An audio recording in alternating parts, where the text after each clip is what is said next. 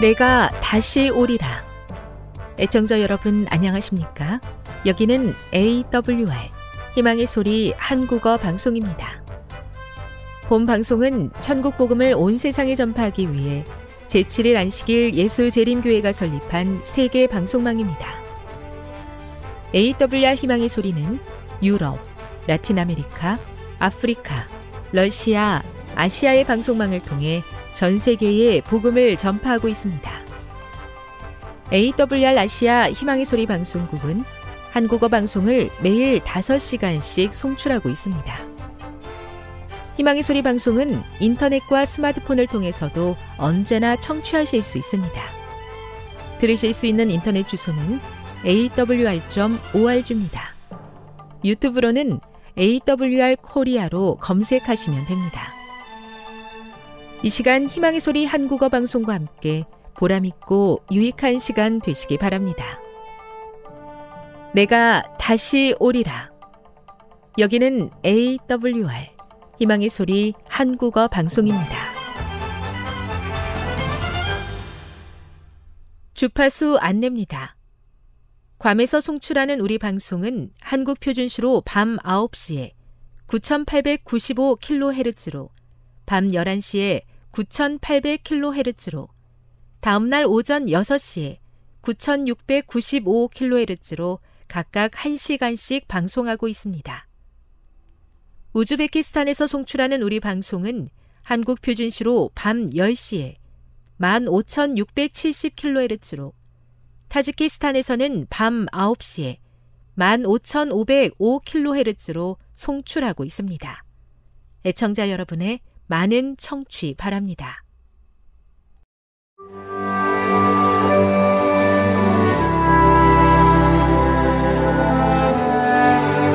읽어주는 교과 셋째 날 7월 5일 화요일. 죄로 인한 시련. 하나님의 진노가 불의로 진리를 막는 사람들의 모든 경건하지 않음과 불의에 대하여 하늘로부터 나타나나니. 로마서 1장 18절 우리가 행하는 모든 일에는 결과가 따른다. 만약 뜨거운 태양 아래 아이스크림을 들고 서 있으면 녹아버릴 것이 분명하다. 원인과 결과는 항상 함께 가기 마련이다. 우리가 어떤 다른 결과를 기대하든지 죄도 마찬가지다. 죄는 반드시 그에 합당한 결과를 가져온다. 죄 지은 자들이 고통을 당하는 것은 하나님께서 하늘 보좌에서 어떤 벌을 어떻게 내려보낼까 궁리하고 계시기 때문이 아니라 죄 자체가 그에 합당한 결과를 가져오기 때문이다. 문제는 여러 경우에 있어 우리가 하나님을 속일 수 있고 죄의 결과도 피할 수 있다고 생각하는 것이다. 하지만 그런 일은 불가능하다. 바울은 죄는 영원한 결과뿐 아니라 현재에도 고통스럽고 비참한 결과를 겪게 한다고 단호하게 말한다. 로마서 1장 21에서 32절에서 바울은 사람들이 죄에 빠지는 과정과 그 죄의 결과에 대해 묘사한다. 이 성경절을 기도하는 마음으로 주의 깊게 읽어보면서 죄의 단계와 그 결과에 집중하여 핵심을 요약해 보라. 바울은 몇 절 앞에서 이 결과를 하나님의 진노라고 묘사했다. 여기서 말하는 하나님의 진노란 하나님께서 인간이 뿌린 대로 거두게 하시는 것을 말한다. 하나님께서는 그리스도인들이라 할지라도 우리 자신이 행한 일의 결과로 찾아오는 고통을 제거하시기 위해 항상 즉시 개입하시는 것은 아니다. 많은 경우 그분께서는 우리의 죄가 얼마나 큰 상처를 주는 악한 것인지를 깨닫게 하시기 위해 우리의 행동의 결과를 마주하도록 하신다. 우리는 하나님의 도덕률을 깨뜨리는 것의 결과를 심각하게 받아들인다. 그러나 하나님의 건강 법칙에 대해서는 어떻게 생각하는가? 우리의 몸은 하나님의 성전이다. 만약 좋은 식사와 운동을 소홀히 하거나 과로를 일삼아 건강을 해친다면 그것 또한 하나님을 대적하는 죄이다. 그런 행동들은 시련을 가져오게 마련이다. 교훈입니다. 모든 일에는 원인이 있게 마련이다. 인간의 수많은 고통은 죄의 결과로 주어진 것이다. 스스로 자초한 고통을 하나님의 탓으로 돌려서는 안 된다. 묵상. 우리가 십계명을 범하는 것만큼 심각하지 않게 생각하지만 우리 삶에 시련과 고통을 가져다 주는 잘못된 습관들에는 무엇이 있을까요? 적용. 그대의 삶 속에서 그대가 지은 죄의 결과를 즉시 마주한 적이 있습니까? 어떤 교훈을 얻었습니까? 같은 경험을 반복하지 않기 위해 어떻게 달라져야 할까요? 영감의 교훈입니다. 고통의 원인을 곡해하게 만드는 사탄. 모든 고통은 하나님의 율법에 대한 범법에서 초래되는 것이 사실이지만 이 진리는 곡해되어 왔었다. 죄와 죄의 모든 결과의 장본인인 사탄은 사람들로 하여금 질병과 죽음은 죄 때문에 당하는 독단적인 형벌로서 하나님에게서 오는 것으로 생각하게 하였다. 그래서 큰 고통 혹은 큰 재난에 빠진 자들은 큰 죄인으로 간주되는 짐을 더 얹어줬었다. 시대의 소망 471 제가 스스로 자초한 죄의 결과 앞에서 하나님을 원망한 적이 얼마나 많은지요. 하나님을 원망하기 전에 저 자신의 삶을 돌아보게 해주시고, 혹시 잘못된 길로 가고 있다면 즉시 하나님의 인도하심에 순종하게 해 주시옵소서.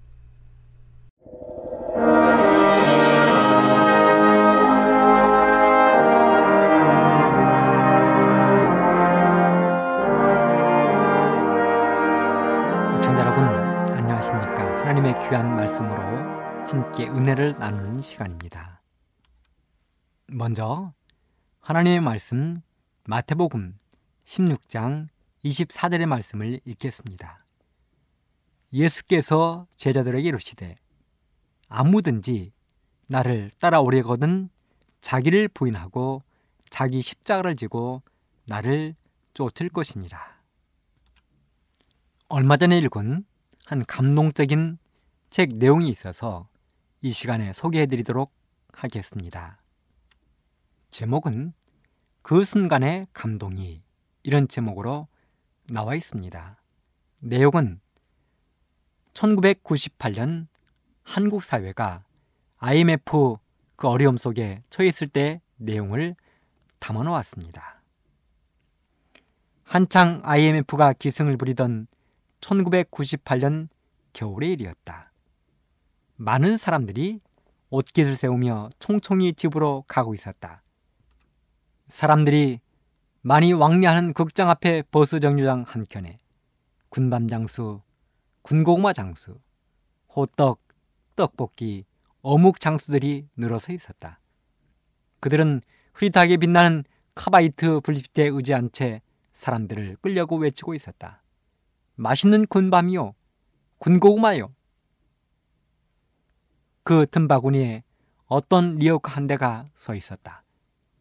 그 리어카에는 슬쩍 보기에도 싸구려 같은 도자기들이 가득 실려 있었다. 별다른 관심을 갖지 않고 그 리어카 곁을 지나가던 사람들은 리어카 옆에 걸려있는 작은 팻말을 보고 걸음을 멈추었다. 팻말에는 이렇게 써져 있었다. 구경만 하여 주셔도 우리는 감사하겠습니다. 값을 물어봐 주시면 우리는 더욱 감사하겠습니다. 그러나 하나 구입해 주신다면 우리는 더더욱 감사하겠습니다.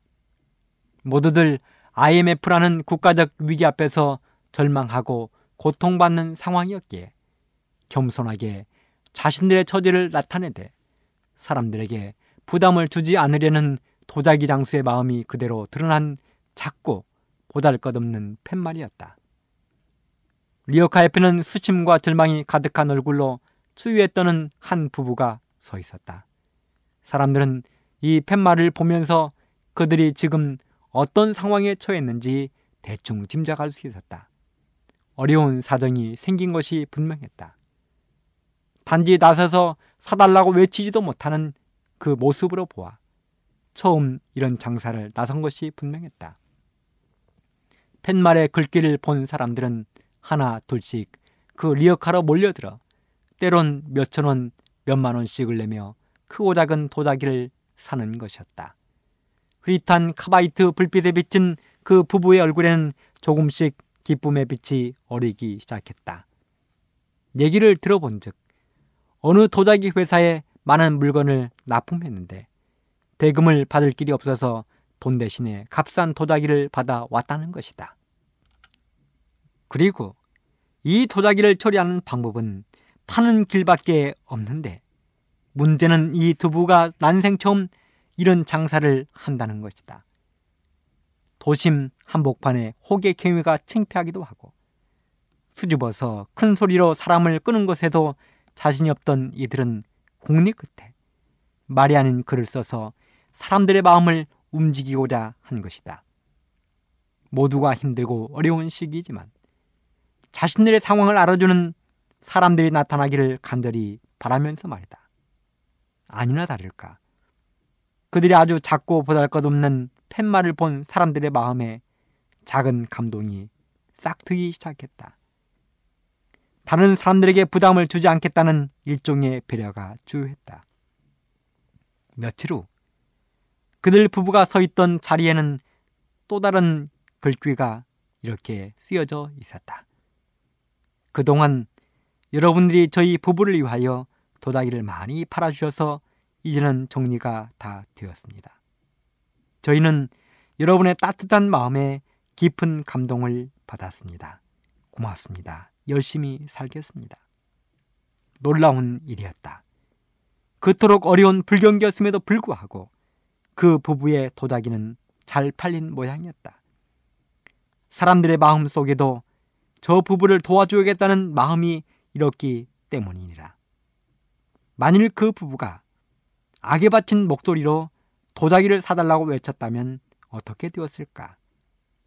자신들의 마음을 담은 진솔한 짧은 글보다 큰 소리로 호객하는 것이 과연 효과가 있었을까? 참으로 마음이 따뜻하고 푸근한 이야기입니다. 오늘 저는 여러분들에게 십자가를 진 자가 받는 축복 이런 제목으로 말씀을 드리고 싶습니다. 예수님이 우리를 위하여 십자가를 져주신 그 이야기는 마음이 따뜻하고 감동적인 이야기입니다. 십자가는 잔인하고 고통스럽고 비참스러운 것이지만 그러나 우리에게 주는 그 감동은 우리의 심금을 울리는 그 이야기는 우리를 예수님께 가까이 다가가게 하고 우리를 하늘에 부드러매는 이야기입니다. 예수님이 내일 31년 어느 봄날 돌아가셨습니다. 그리고 성경 이야기를 잘 정리해 보면 예수님이 돌아가시기 한 주일 전에 이런 일들이 있었습니다. 성경학자들은 그 예수님이 돌아가시기 한 주일 전에 그 일들을 순환 주간이라는 표현으로 말을 정리해 놓았습니다. 일요일 예수님은 예루살렘에 승례 입성을 하셨습니다. 나귀를 타셨습니다. 예수님은 태어나서 돌아가실 때까지 거의 모든 시간들을 걸으셨습니다. 그 먼 거리 전도 여행을 친히 걸으셨습니다. 예수님은 돌아가시기 한 주일 전에 승리에 입성을 하시면서 나귀를 타셨습니다. 월요일 열매 없는 무화과 나무를 저주하셨습니다. 그리고 두 번째 성소 종결을 하셨습니다. 화요일 성전에서 마지막 날을 보내셨습니다. 그리고 유다는 예수님을 팔기로 결심했습니다. 수요일은 예수님이 배단위로 물러가서 쉬셨습니다. 예수님에게 쉼이 필요하셨습니다. 목요일 예수님은 6월절을 준비하셨습니다. 예수님은 최후의 만찬을 여셨습니다. 그리고 겟세마네 동산에 기도와 함께 예수님은 잡히셨습니다. 금요일 예수님은 긴 밤 시간부터 새벽까지 재판을 받으셨습니다. 가야바 제사장 앞에서 제사장 안나스 앞에서 또다시 가야바 앞에서 그리고 빌라도에게 헤롯에게 다시 빌라도에게 예수님은 긴 밤 시간 동안 이곳저곳을 끌려다니면서 신문을 받으셨습니다. 매질을 당하셨습니다. 극심한 고통 가운데에서 그렇게 시간을 보내셨습니다. 그리고 마침내 금요일 오후 시간에 예수님은 십자가에 달리셨습니다. 토요일 안식일 예수님은 무덤에서 쉬시고 일요일 부활하셨습니다. 그리고 엠마로 가는 제자들에게 나타나시고 다락방 제자들에게 나타나셨습니다. 저는 오늘 이렇게 숨가쁘게 이루어졌던 순환주간 그리고 돌아가시고 부활하신 그 여러 가지 시간들 속에서 특별히 구레네 시몬이 억지로 진 십자가를 통하여 그 가정에 어떤 복이 일어났는지를 말씀드리고 싶습니다. 오늘 본문의 말씀 중에 아무든지 나를 따라오려거든 자기를 부인하고 자기의 십자가를 지고 나를 쫓으라고 말씀하셨습니다. 예수님이 이 말씀을 하시던 그 당시의 십자가는 사람들이 생각하기도 싫은 것이었습니다. 저주와 혐오의 상징이었습니다. 로마 시대의 가장 흉악한 흉악범을 처형하던 사형 도구가 바로 십자가였습니다. 십자가는 고통의 상징이었습니다. 십자가의 죽음이 얼마나 고통스러운지, 심지어 이 십자가의 죽음을 당하지 않도록 해달라고 많은 사람들이 로마의 관리들에게 돈을 주었습니다. 십자가에 매어달리면 십자의 고통도 큰데 추위와 더위와 싸워야 됐습니다. 낮에는 40도 이상 되는 그 더위, 밤에는 영하로 떨어지는 그 날씨 속에서 고통스러워 했습니다. 심지어는 썩어가는 살을 뜯어먹기 위해서 쥐가 십자가에 올라왔습니다. 독서들이 누나를 파먹었습니다. 십자가에 달린 사람은 고통이 너무 극심해서 정신 이상이 오기도 했습니다. 십자가는 죄인의 상징이었습니다. 십자가에 달린 사람은 모든 사람들 앞에 나는 죄인이라고 공개하는 것이었습니다. 모든 사람들의 구경거리였습니다. 사람들이 십자가에 달린 사람을 구경하기 위해 몰려왔습니다. 그런데요, 예수님께서 우리에게 말씀하시기를 그 십자가를 지고 나를 쫓아오라고 말씀하시는 것입니다. 자기의 십자가를 지고 자기를 부인하고 나를 쫓아오라는 예수님의 이 말씀은 우리에게 무슨 의미로 다가오는 것입니까?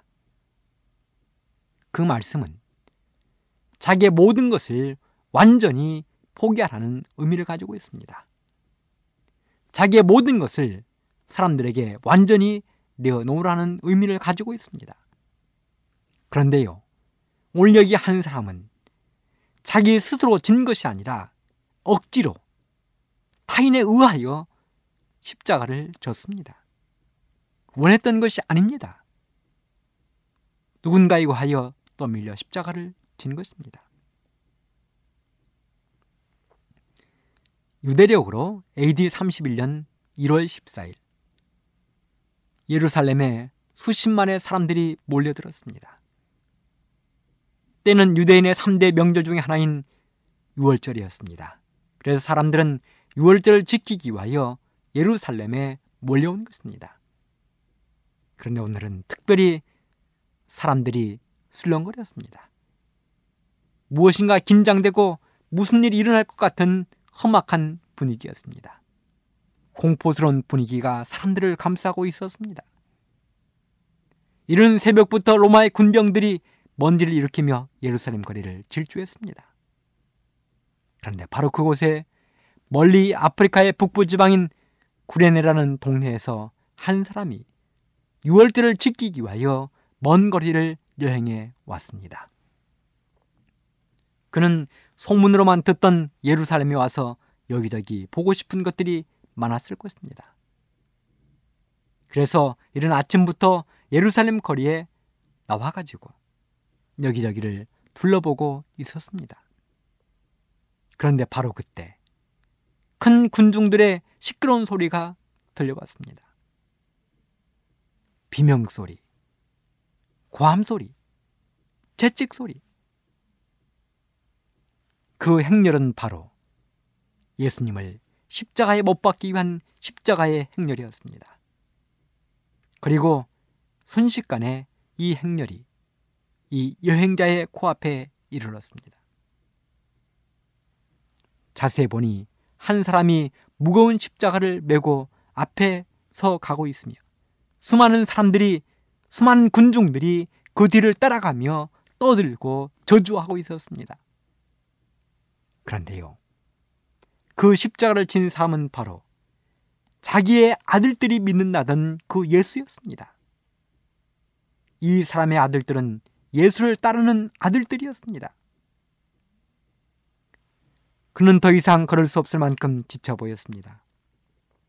온몸은 피와 땀으로 범벅이 되었습니다. 조금 가다가 쓰러지기를 몇 차례 반복했습니다. 시대우 성황 42쪽은 이렇게 기록하고 있습니다. 구주를 따르던 무리들은 그분의 허약하고 비틀거리시는 발걸음을 보았으나 그분에게 동정을 나타낸 사람은 한 사람도 없었다. 예수께서 무거운 십자를 지고 가지 못한다고 해서 그들은 그분을 조소하고 욕설을 퍼부었다. 그렇습니다. 예수님이 그렇게 어려운 상황에 처했을 때 예수님을 향하여 동정의 눈빛을 보낸 사람이 없었다는 것입니다. 아니, 오히려 십자가를 지고 쓰러진 예수님을 향하여 그들은 조소하고 욕설을 퍼부었습니다. 계속해서 시대우 수망은 이렇게 기록합니다. 그분을 따르던 복도들 중에서도 몸을 굽혀 십자가를 질 사람은 아무도 없었다. 아무도 예수님의 십자가를 지려고 하지 않았다는 것입니다. 그런데 바로 그때 이 여행자의 그 마음 속에 연민의 정이 솟구쳤습니다. 여행자는 쓰러진 예수님을 바라보았습니다. 예수님이 일어나지 못하고 있는 것입니다. 그리고 바로 그때 로마의 군병이 누군가를 찾는 것 같았습니다. 바로 예수님 대신 십자가를 질 누군가를 찾는 것 같았습니다. 바로 그때 그 여행자. 구레네에서 온 시몬이란 그 사람은 자기도 모르게 예수님을 불쌍한 눈으로 바라보고 말았습니다. 모든 사람들이 고개를 돌려 외면하고 있는 그 시간에 구레네에서 온 그 시몬은 예수를 연민의 눈으로 동정을 가지고 바라보고 있는 것입니다. 히데우스망 742쪽 시골에서 올라오던 이방인인 구레네 사람 시몬이 군중들과 마주쳤다. 그는 군중들이 퍼붓는 욕설과 조소를 들었다. 그는 멸시하는 말투로 유대인의 왕을 위하여 길을 비키라고 외치는 소리를 여러 번 들었다. 그런 이러한 광경을 보고 몹시 놀라서 발걸음을 멈추었다. 그가 그분을 측은히 여기는 것을 보고 사람들은 그를 잡아서 그의 어깨에 십자가를 지웠다. 예수님을 동정하는 눈빛으로 연민의 눈빛으로 바라보이는 이 구레네 사람 시몬을 향하여 사람들은 십자가를 대신 지라고 이야기했습니다. 로마 군병의 우악스러운 손이 시몬의 옷자락을 움켜잡아 끌고 갔습니다. 그리고 무거운 십자가를 억지로 시몬의 어깨 위에 올려 놓았습니다. 너무도 순식간에 일어난 일이라 뭐라고 할 시간도 없었습니다. 그리고 그렇게 시몬은 십자가를 대신 지고 골고다 언덕길을 올라가게 되었습니다. 그 장면을 성경은 이렇게 기록하고 있습니다. 마태복음 27장 32절 나가다가 시몬이란 구레네 사람을 만남에 그를 억지로 같이 가게 하여 예수의 십자가를 주었더라. 마가복음 15장 21절. 마침 알렉산더와 루포의 아비인 구레네 사람 시몬이 시골로서 와서 지나가는데 저희가 그를 억지로 같이 가게 하여 예수의 십자가를 지우고 여기는 성경 말씀의 공통점 함께 쓰고 있는 단은 억지로 같이 가게 했다는 것입니다. 억지로 지게 했다는 것입니다. 구레네 시몬은 올라가면서 수없는 생각을 했을 것입니다. 자기의 하루 여행 계획이 다 망쳐져 버렸다고 불평을 했을지도 모릅니다. 하고 많은 사람 가운데 왜 하필이면 나냐고 불평했을지도 모릅니다.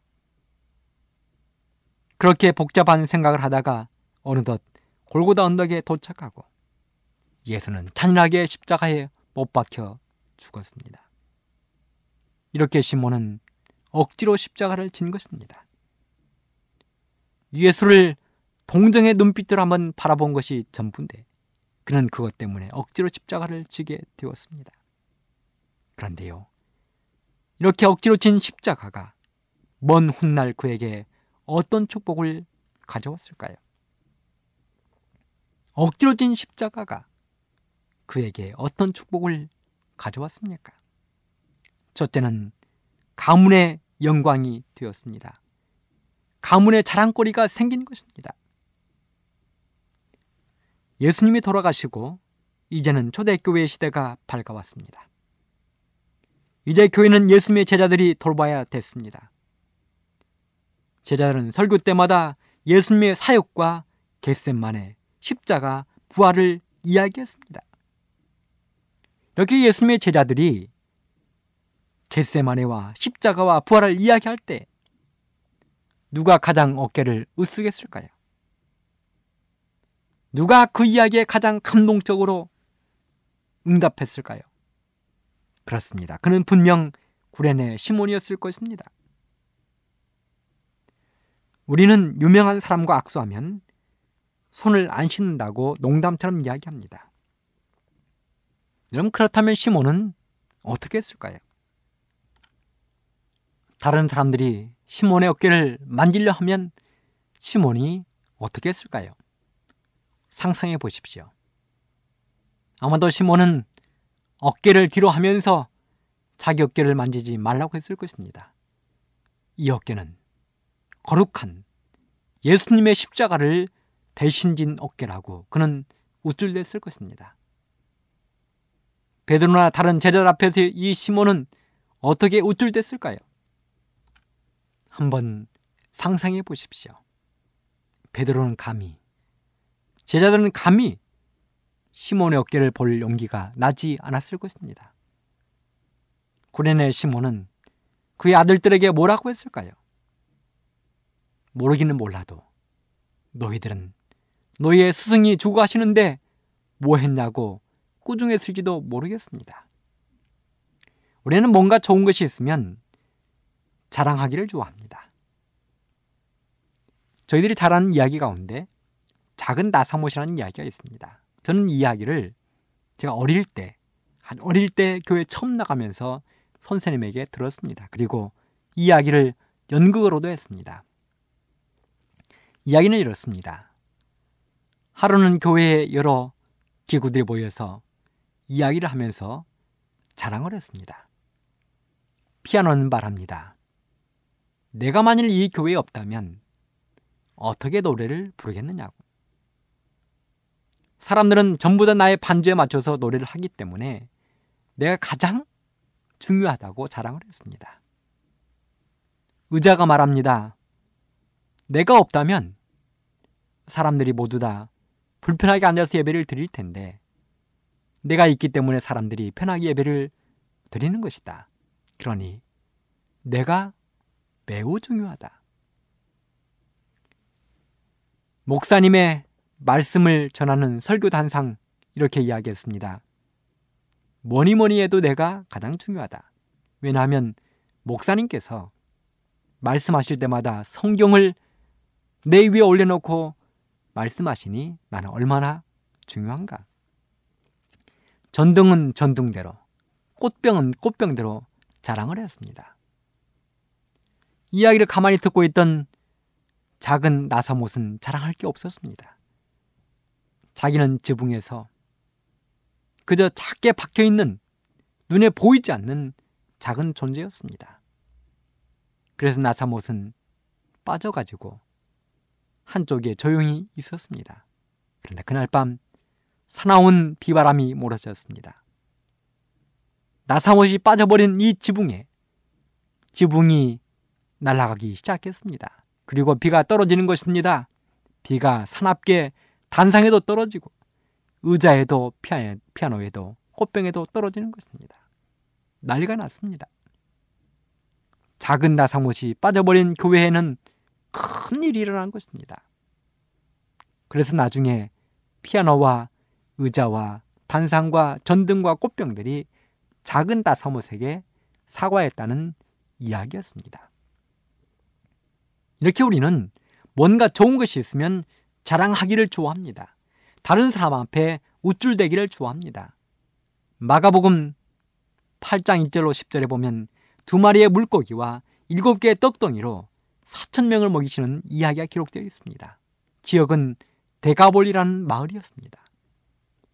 이때 모인 사람들은 유대인보다 이방인들이 많았습니다. 두 마리의 물고기와 다섯 개의 떡덩이로 5천 명을 먹일 때는 유대인들이었는데 지금은 이방인들인 것입니다. 도대체 어디에서 이렇게 많은 이방인들이 말씀을 들으러 모여왔을까? 그것도 자기들이 먹을 것을 싸가지고 와서 3일 동안이나 말씀을 들었습니다. 3일 동안 말씀의 장막 붕회를 연 것입니다. 3일이 다 끝났는데도 말씀을 더 들으다가 먹을 것이 없어서 두 마리의 물고기와 다섯 개의 떡덩이로 4천 명을 먹인 사건이 일어나는 것입니다. 여러분, 그 자리에서 예수님의 떡과 물고기를 얻어먹은 사람들이 마을에 돌아가서 어떻게 했을까요? 만나는 사람들에게 뭐라고 자랑을 했을까요? 그렇습니다. 이렇게 자랑하는 것이 사람들의 마음일진데 예수님의 십자가를 대신 진 구레네 시몬 그 구레네 시몬에게 십자가는 가문의 영광이요 자랑거리가 되었습니다. 사랑하는 애청자 여러분, 여러분들에게도 예수님의 십자가는 가문의 영광이요 자랑거리가 되기를 간절히 바랍니다. 두 번째, 억지로 진 십자가가 온 가족의 후대의 칭송거리가 되었습니다. 시대의 소망 742쪽에 이렇게 기록이 되어 있습니다. 시몬은 예수님의 소문을 들었다. 그의 아들들은 구주를 믿는 자들이었으나 그 자신은 그분의 제자가 아니었다. 갈바리까지 십자가를 지고 한 것이 시몬에게는 큰 축복이 되었다. 그는 그때 이후로 그 같은 섭리를 항상 감사히 여겼다. 그것은 그로 하여금 자진해서 그리스도의 십자가를 지게 하였고 항상 즐거움으로 그 십자가 아래 서게 하였다. 그렇습니다. 구레네 시몬이 십자가를 지기 전까지는 그는 그분의 제자가 아니었습니다. 자신의 아들들은 예수님의 제자였지만 그는 예수님의 제자가 아니었습니다.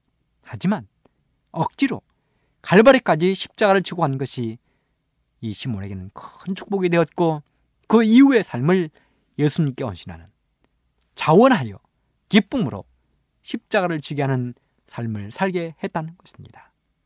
로마서 16장 13절에 보면 이런 말씀이 기록되어 있습니다.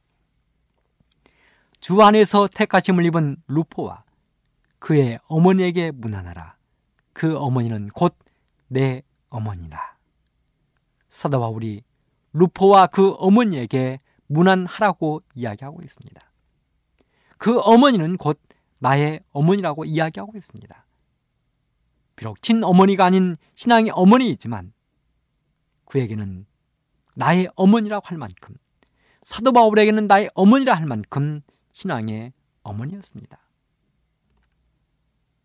여러분들은 신앙의 부모님이 있습니까?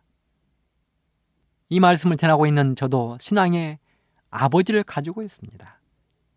제가 처음 교회에 발을 들여놓을 때, 그 순간부터 목사가 된 지금까지도 그분은 저의 신앙의 아버지로 남아 있습니다.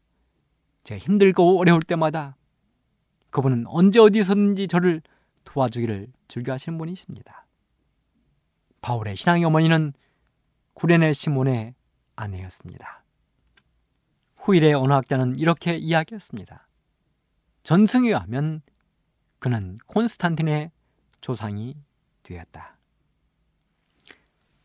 사랑하는 애청자 여러분, 우리가 예수님의 십자가를 지게 되면 억지로라도 구레네 시몬처럼 억지로라도 예수님의 십자가를 지게 되면 우리는 구레네 시몬이 누렸던 그 영광들을 누리게 될 것입니다. 그러므로 여러분 십자가를 지십시오. 모든 것을 부인하고 십자가를 지고 예수님을 따르십시오. 그러면 여러분들도 어느덧 예수님이 계시는 하늘 천국에 다들게 될 것입니다. 그런 분들이 다되기를 간절히 바라면서 말씀을 마치겠습니다. 지금 여러분께서는 AWR 희망의 소리 한국어 방송을 듣고 계십니다.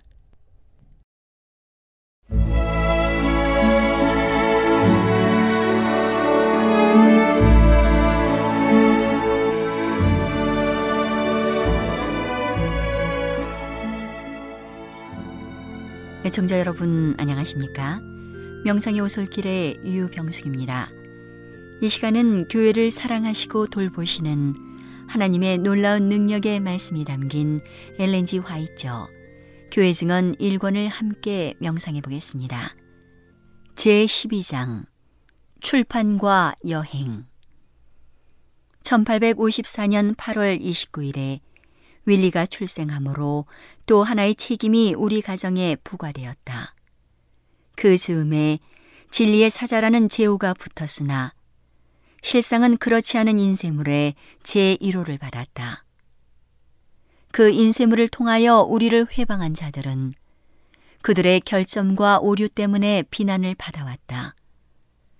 그들은 책망을 견딜 수 없었다. 그리하여 처음에는 비밀리에 나중에는 더욱 공공연하게 우리를 대항하는 영향력을 발휘했다. 우리는 이 일을 견딜 수 있었다. 그러나 우리와 함께 서 있어야 할 자들 중 어떤 사람들은 이 악한 사람들에 의하여 영향을 받았다. 우리가 신뢰했던 몇 사람과 우리의 활동이 두드러진 하나님의 축복으로 이루어진 것을 인정해준 몇 사람은 그들의 동정심을 우리에게서 분리시켜 비교적 낯선 사람들에게 주었다. 주님께서는 그 당파의 성격과 최종적 결과를 나에게 보여주시고 그분께서 그 인쇄물과 관련된 자들을 불쾌히 여기신다는 것과 그분의 손이 그들을 대적하고 있다는 것도 보여주셨다. 비록 그들이 한동안 번영하는 것처럼 보이고 몇 명의 정직한 사람들이 기만당하고 있는 것처럼 보일지라도 진리는 마침내 승리할 것이며 모든 정직한 영혼들은 그들을 사로잡고 있는 기만에서 벗어나고 악한 자들의 영향에서 분명히 나올 것이었다. 하나님의 손이 그들을 대적하고 있으므로 그들은 반드시 몰락하게 된다. 다시 남편의 건강이 매우 나빠졌다. 그는 기침과 폐 통증으로 어려움을 당했으며 신경 조직은 극도로 쇠약해졌다. 그의 정신적 근심, 로체스터에서 졌던 부담, 사무실에서의 활동, 가족의 질병과 죽음, 동력자들에게서 마땅히 얻었어야 할 동정의 결핍, 설상 가상으로 부과된 여행과 설교 등은 그의 힘으로 견디기에는 너무 벅찬 것들이었다. 그리하여 그는 신속하게 폐병 환자의 무덤 속으로 내려가고 있는 것처럼 보였다. 그것은 우울과 흑암의 시간이었다. 때때로 몇 줄기의 빛이 두꺼운 구름을 헤치고 우리에게 약간의 소망을 주었다. 그렇지 않으면 우리는 절망 가운데 빠져버렸을 것이다. 때로는 하나님께서 우리를 버리신 것처럼 보였다. 메신저라는 그 당은 우리들에 관하여 온갖 종류의 거짓말을 꾸몄다. 다음과 같은 시편 기자의 말이 때때로 마음에 강하게 느껴졌다. 행악자를 인하여 불평하여 하지 말며 불의를 행하는 자를 투기하지 말지어다. 저희는 풀과 같이 속히 배임을 볼 것이며 푸른 채소같이 쇠잔할 것이미로다. 그 인쇄물의 기자들 중 몇 사람은 나의 남편의 연약함에 대하여 승리의 기쁨을 나타내고 하나님께서 그를 돌보심으로 그를 제거해 주실 것이라고 말했다. 그러나 나의 남편이 이것을 읽을 때 믿음이 되살아나서 내가 죽지 않고 살아서 여호와의 행사를 선포하리로다라고 부르짖었다. 가장 짙은 구름이 우리를 가두어 버리는 것처럼 보였다. 경건을 공언하는 악한 자들은 사탄의 명령 아래 거짓말을 꾸미고 우리를 대적하여 그들의 세력을 퍼뜨리기 위하여 분주하였다. 만일 하나님의 사업이 우리 손에만 맡겨져 있었다면 우리는 틀림없이 떨었을 것이다. 그러나 그 사업은 내 손에서 빼앗을 자가 없다라고 말씀하실 수 있는 분의 손 안에 있었다. 우리는 예수님께서 살아계셔서 통치하신다는 것을 깨달았다. 우리는 주님 앞에서 다음과 같이 말할 수 있었다. 그 사업은 주님의 것입니다. 또한 주님께서는 그 사업에서 우리가 담당한 몫을 수행해 온 것이 우리의 선택이 아니고 주님의 명령에 의한 것임을 아십니다. 제 13장 미시간으로 옮겨감 1855년에 미시간에 있는 형제들은 출판소가 배틀크릭으로 옮겨갈 수 있도록 길을 열어주었다. 그 당시에 나의 남편은 2천불 내지 3천불 정도의 빚을 지고 있었다. 그가 가지고 있는 서적들 외의 모든 것이 서적의 출고 장부에 올라 있었지만 그 중 어떤 것들은 책값을 받을 수 있을 것인지 의심되었다. 사업은 분명히 중단될 것처럼 보였으며 출판물의 주문도 매우 적고 빈약하였다. 그러므로 그는 빚을 진 채 죽지 않을까 염려하였다. 미시간에 있는 형제들은 대지를 구하고 건물을 짓는데 우리를 도와주었다. 그리고 그 증서는 나의 명의로 되었기 때문에 나는 남편이 죽은 후 그것을 임의로 처분할 수 있었다. 그 당시는 슬픔이 많은 시절이었다. 나는 새 아이들이 미국의 아버지 없는 아이들이 되지 않을까 하고 염려했다. 다음과 같은 생각들은 나를 압도했다. 나의 남편은 현대 진리를 위한 사업에서 오는 과로로 죽었지만 그가 당해온 고통과 그가 여러 해 동안 견디어온 부담과 그의 심령을 짓누르고 그의 건강을 빼앗아 일찍 무덤으로 내려가게 하므로 가족들을 궁핍과 무의탁의 상태로 버려두게 한 사실을 누가 깨달을 것인가. 오늘은 하나님의 놀라운 능력의 말씀이 담긴 엘렌지 화이처 교회 증언 1권을 함께 명상해 보았습니다. 명상의 오솔길이었습니다.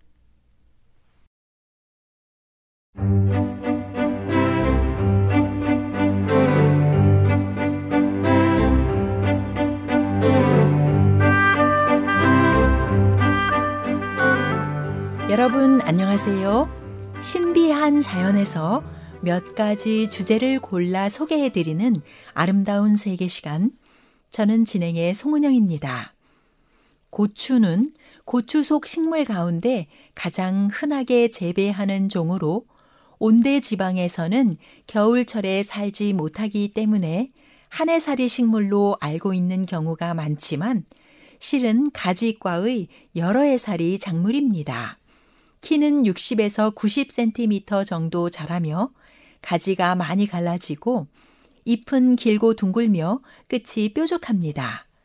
여름철에 다섯 갈래로 옅게 찢어진 흰색의 통꽃이 피며 열매는 장과의 긴 형태로 처음에는 짙은 녹색이지만 익어가면서 점점 색이 붉어지고 껍질과 씨는 매우 매운맛을 내는 것이 특징입니다.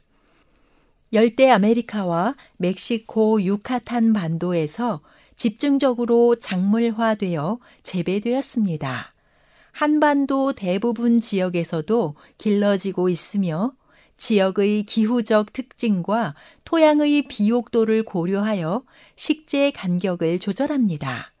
일반적인 경우 고추는 약 40cm 간격으로 심으면 좋습니다. 온도가 낮은 지역은 수확 기간이 짧으므로 많은 수의 모종을 약 20cm 간격으로 심어 단기간 동안 수확하고 마치는 밀식이 알맞습니다. 고추의 껍질과 씨의 매운맛은 캡사이신을 함유하기 때문이며 고추잎은 주로 묻혀서 나물을 만들고 열매는 식용하는데 익은 열매는 빻아서 향신료로 씁니다. 고추 열매 자체를 생채소로 즐겨 먹기에 좋습니다. 고추는 비타민 A와 비타민 C의 보고라 할 수 있는데 사과의 무려 10배가 넘는 비타민 C를 함유하여 두세 개만 먹어도 일일 권장 비타민을 충족하며 그 외에 노화 방지와 항암 효과, 피로 회복, 고혈압 예방 등 영양적으로 뛰어나며 가격도 과히 비싸지 않습니다. 고추의 한자 이름은 먹으면 맵다고 괴로울 고자를 쓰는 고초였으며 후에 고추로 변했습니다. 중국에서는 고추장을 고초장이라 부르기도 합니다. 영어로는 칠리 페퍼라고 하는데 원래 페퍼라고 불리던 후추를 대신하기 위해 도입했기 때문입니다. 지금도 후추와 고추, 파프리카는 페퍼라는 이름을 공유하기 때문에 그냥 페퍼라고만 하면 듣는 입장에서는 무엇을 말하는지 분간하기 어려워 후추는 블랙페퍼, 고추는 칠리페퍼, 피망이나 파프리카는 벨 페퍼라고 부르면 정확하게 구분할 수 있습니다. 물론 그냥 칠리라고만 해도 뜻이 통하기는 하죠. 고추의 매운맛은 벌레들로부터 열매를 지키는 데 도움이 되며 벌레들이 많은 더운 지역의 고추일수록 더 매운 맛을 냅니다. 하지만 이런 노력이 무색하게 사람들은 아무리 매운 고추라도 지지고 볶고 가루를 내고 튀기고 씨와 기름까지 짜먹습니다. 처음으로 고추를 식용한 사람들은 멕시코의 원주민들이었다고 하며 이후 크리스토퍼 콜럼버스가 아메리카 대륙을 발견하면서 유럽에 전파되었습니다. 당시 크리스토퍼 콜럼버스의 일기에는 후추보다 더 좋은 향료라는 문구가 적혀 있었다 합니다. 고추의 유전 특성상 접목하면 두 개의 일대째 종자 특성을 무작위로 50%씩 가진 고추가 2대 종으로 나옵니다. 다른 2대째 종자끼리 접목하면 1대 종의 특징을 찾아볼 수 없는 또 다른 3대째 종자가 나와서 1대째와 접목을 하면 또 다른 종이 나오기 때문에 고추는 세계적으로 종류가 매우 다양합니다. 고추는 가늘고 긴 형태 외에도 피망이나 방울 토마토처럼 생긴 것 등 다양한 형태가 있으며 엄청 매운 것도 있고 은은한 단맛이 나는 것도 있는 등 맛과 매운 정도가 다양합니다. 오이 고추는 겉보기는 전형적인 고추처럼 생겼지만 매운맛이 거의 없어 식감이 피망에 가까우며 피망 대용으로 사용할 수 있고 피망과 고추가 합쳐진 재배종이라 하겠습니다. 불교에서는 오신채라 하여 성질이 맵고 향이 강하여 마음을 흩뜨리는 매운 음식 다섯 가지를 못 먹게 하는데 이중 고추는 빠져 있습니다. 그래서 사찰에서도 고추를 넣은 음식은 먹는데 아마도 고추는 나중에 전래되어 그런 듯 합니다. 고추는 초여름부터 시작해서 가을 무렵이 될 때까지 수확하는데 그동안 대략 10번 정도 농약을 칩니다. 따라서 당연히 잔류 농약을 걱정할 수밖에 없겠죠. 하지만 이렇게 여러 번 농약을 치지 않으면 결코 빨간 고추가 될 때까지 상하지 않을 수 없습니다. 고추잎 나물은 고추 이파리답게 향신료를 넣지 않아도 살짝 매콤한 맛이 나서 일품 나물 요리가 됩니다. 고추는 농부들 사이에서도 손꼽히게 재배하기 어려운 작물로 알려져 있는데 그 이유를 들자면 우선 재배 기간이 깁니다. 보통 1월 말에 씨를 뿌려 90일 동안 모종을 키운 후 4월 말에 본밭에 심습니다. 그러고 나서 8월 중순부터 10월 말까지 여러 번 수확합니다. 즉, 봄부터 가을까지 계속 신경을 써주어야 합니다. 배나 사과 같은 과실류를 제외하고 이 정도로 재배 기간이 긴 작물은 별로 없습니다. 그리고 병충해에 상당히 약해서 세심한 관리를 필요로 합니다. 땅 자체에서 매년 끊임없이 발생하는 탄저병의 위험이 있으며 기온에도 민감해서 너무 더워도 고추가 타버리고 갑자기 추워져도 한순간에 망치기 일수입니다. 바람에 약해서 비닐끈으로 묶어서 지탱해야 하며 농약 방제만으로는 제초에 한계가 있어 일일이 손으로 뽑아서 없애야 하고 수확하는 것도 사람 손으로 따주어야 합니다. 가을에 출하되는 빨간 고추는 재배하기도 까다로운데 고추 수요가 많은 건고추로 또 가공하려면 세척의 건조까지 다시 공정을 거쳐야 합니다.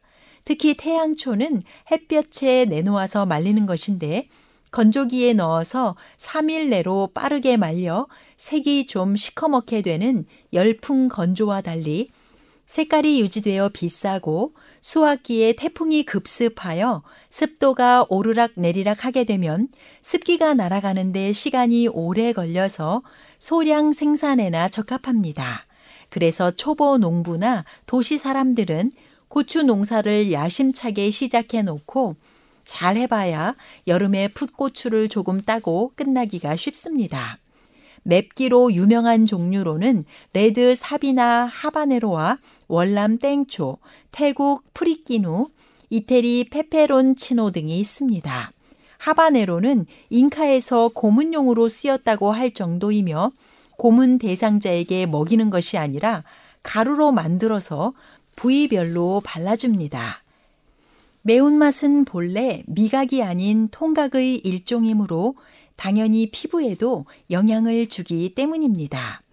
이와 같이 매운 고추들은 혈액순환을 원활하게 해주는데 탁월한 효과를 지니고 있지만 재배성이 까다롭고 적당히 매운 고추들에 비해 대량 생산 요건을 충족시키지 못하기 때문에 자주 접하지는 못합니다. 잠언 22장 29절에는 내가 자기의 일에 능숙한 사람을 보았느냐. 이러한 사람은 왕 앞에 설 것이요. 천한 자 앞에 서지 아니하리라 기록하고 있습니다. 손이 맵다는 것은 손으로 슬쩍 때리기만 해도 몹시 아프다는 뜻이며 일하는 것이 빈틈없고 야무지다는 뜻을 나타내기도 합니다. 자신의 분야에서 맵고 야무지게 일함으로 하나님께 영광을 돌릴 수 있게 되기를 바랍니다.